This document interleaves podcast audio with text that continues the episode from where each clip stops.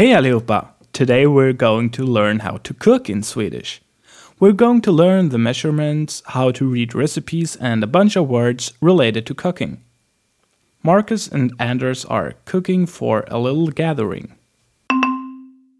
Det står att man ska ha fyra liter vatten i.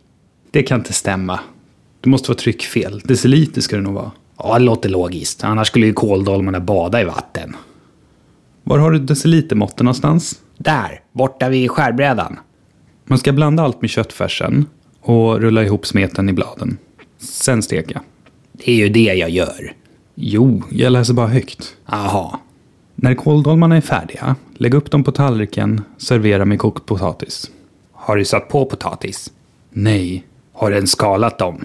Jag glömde visst bort dem. Och nu med översättning. Let's listen to the translation.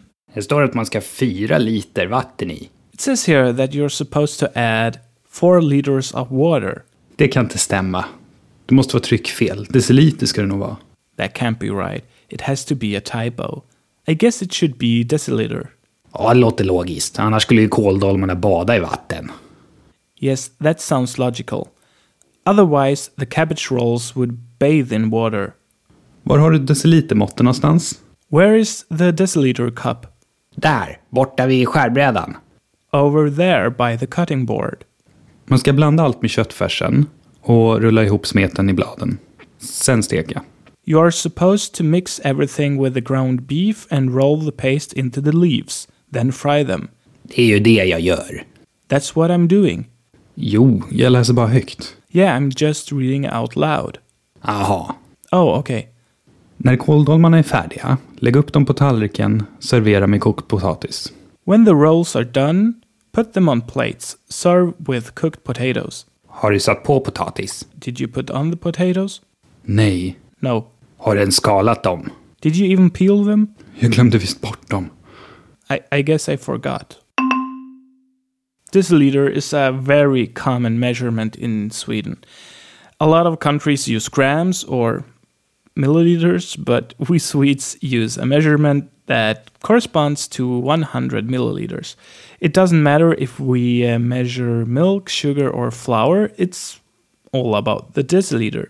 You can find these cups in, for instance, IKEA, which we use in Sweden, and they are very important if we want to make something from a Swedish recipe. We have the big cup, which is one deciliter or yeah, 100 milliliters. Then we've got a matsked, tablespoon, which actually is worth like 1.1 American tablespoon. Uh, That's really odd, isn't it? The same goes for the tesked, teaspoon, also a bit more than uh, one American teaspoon. The smallest one that we have is a kryddmått, a spice measurement, which we basically only use to measure salt instead of just taking a little. Totally redundant, I know.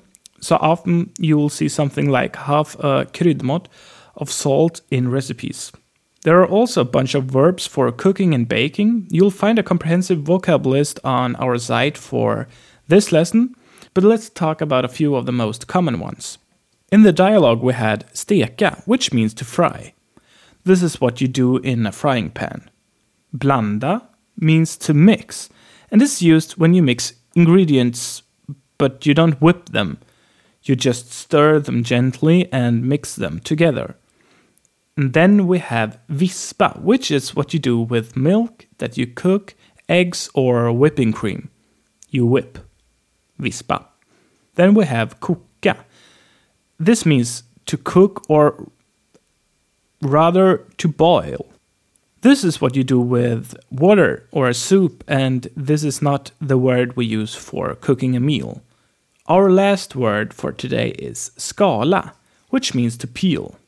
You'll find more words and information on our site as always.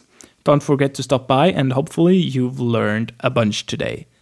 See you in our next lesson when we'll talk about reflexive verbs. Hej då! Remember to stop by sayitinswedish.com for additional interactive material for this lesson, videos, and more awesome resources for learning Swedish, and become a part of the Say Swedish community.